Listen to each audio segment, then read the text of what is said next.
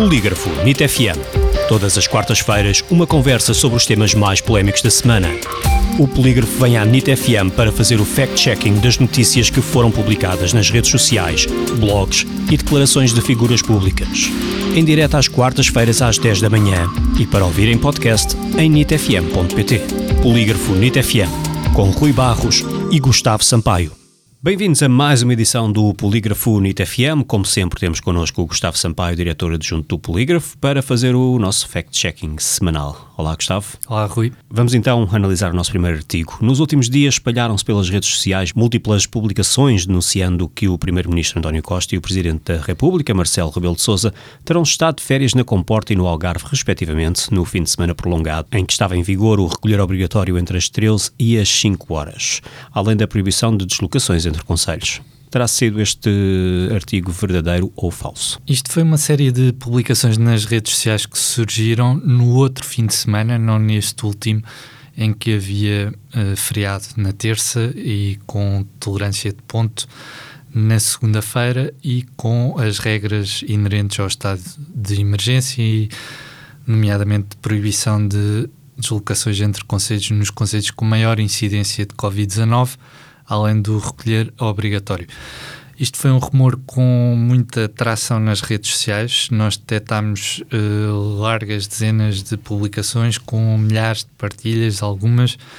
Uh, o problema é que não tem nenhuma uh, base factual. Nem o Primeiro-Ministro, nem o Presidente da República, nesse fim de semana, durante esses dias, estiveram de férias nesses locais indicados.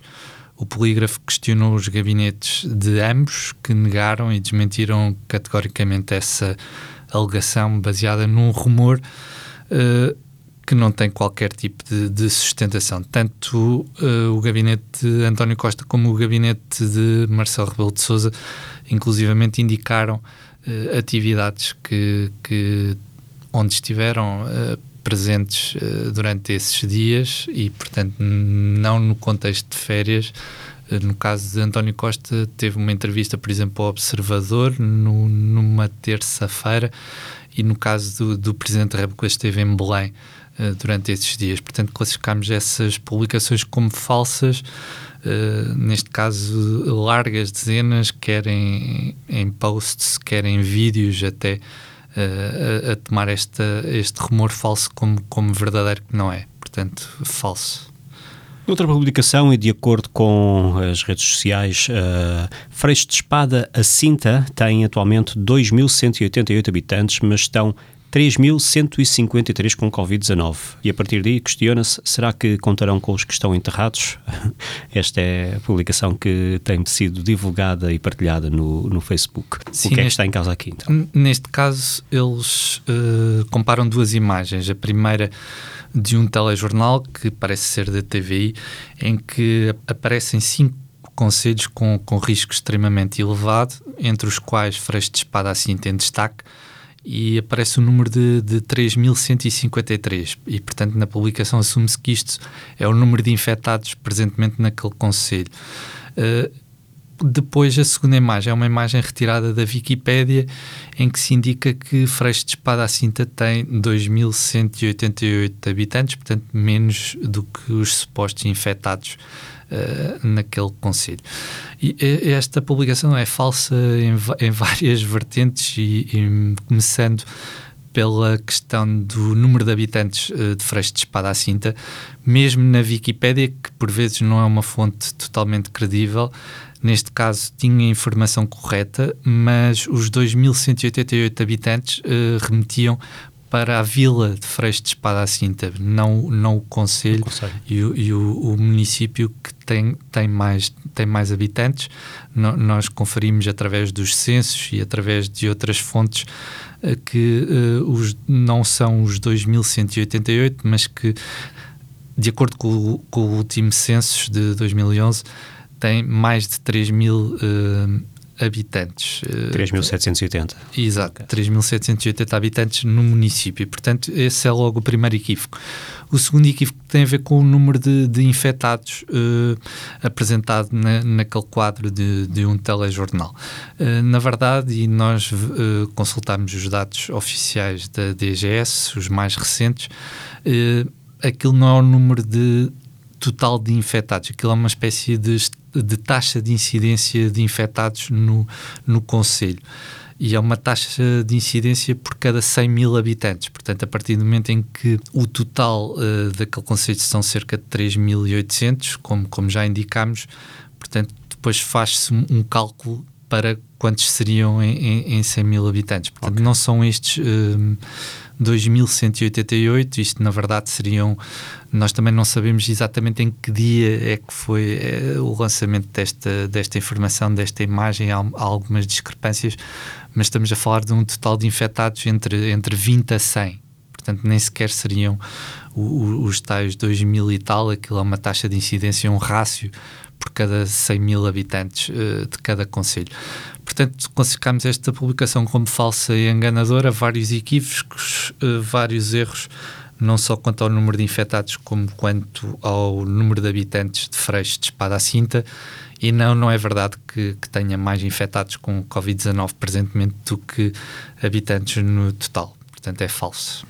Noutra publicação que está a circular nas redes sociais, supostamente Catarina Martins, líder do Bloco de Esquerda, disse que o regimento de comandos é fascista e que quer excomungar o 25 de novembro. Será verdade ou mentira então que o 25 de novembro tem que sair dos livros escolares. Catarina Martins, líder do Bloco de Esquerda, tem sido muitas vezes alvo deste tipo de publicações em que se coloca uma citação uh, junto à imagem dela e depois vamos, vamos conferir e, e, nunca disse algo de género. Nós já fizemos dezenas de, de, artigos sobre este, este tipo de publicações, esta é nova, mais recente. Uh, questionámos o Bloco de Esquerda uh, sobre se a líder teria alguma vez preferido esta afirmação e foi negado. Uh, também não encontramos registro público da mesma. Um, relativamente à primeira parte do 25 de novembro, uh, descomungar uh, essa data ou, ou, a lecionação dessa data dos livros nas escolas, uh, não encontramos mesmo nem sequer frases que se aproximem desse, dessa ideia, dela ter defendido algo parecido.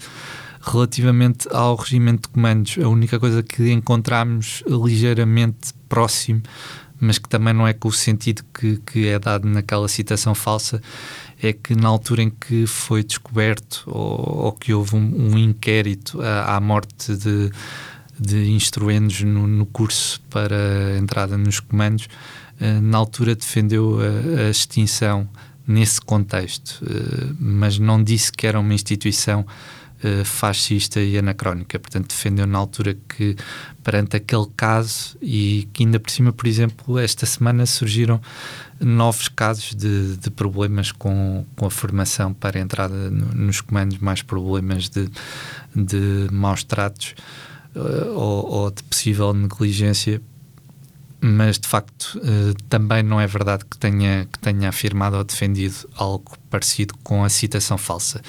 Classificamos então esta, esta publicação também como falsa e enganadora, a citação é, é, é, falsa. Passamos para o nosso último artigo de hoje e tem a ver com uma intervenção de André Ventura e um vídeo que está a circular nas redes sociais onde supostamente o deputado e líder do Partido Chega acusa o protesto da restauração, a greve fome que esteve presente à porta da Assembleia da República, de ser um circo.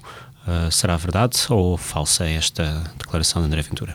Esta publicação baseia-se mesmo num vídeo em que corta uma, uma frase isolada uh, do líder do Chega numa intervenção parlamentar em que ele de facto disse uh, algo parecido. Uh, basicamente, ele disse que teve que ser o Presidente da Câmara de Lisboa a fazer um suposto ou uma suposta mediação para acabar com o circo que ele estava montado. E isto é, digamos, uh, apresentado nesta publicação como se fosse algo depreciativo relativamente à manifestação, por causa da, do termo de circo. Uh, tem até umas animações com umas imagens de circo por cima uh, da imagem de André Ventura, mas depois vendo a declaração no seu todo e outras declarações recentes uh, do próprio e até a presença do próprio numa das manifestações do setor da, da restauração, no próprio debate parlamentar em que ele teve esta expressão, eh, também defendeu as reivindicações do setor da restauração na altura. Percebe-se que uh, aquilo foi uma força de expressão que não tinha, digamos, um, um sentido depreciativo ou de crítica ao, aos autores ou aos manifestantes que estavam naquela altura em greve de fome à, à porta da Assembleia da República. E, portanto, classificámos esta publicação na forma como apresenta a, a frase isolada de André Ventura e depois faz todo um, um uma sugestão uh, imagética de, de, algo negativo e de crítica e depreciativo como uma publicação descontextualizada que poderá induzir em erro através dessa falta de contexto. Uh, é uma das categorias de polígrafo, são as, as publicações também uh, com falta de contexto. São conteúdos que podem ser enganadores sem contexto adicional.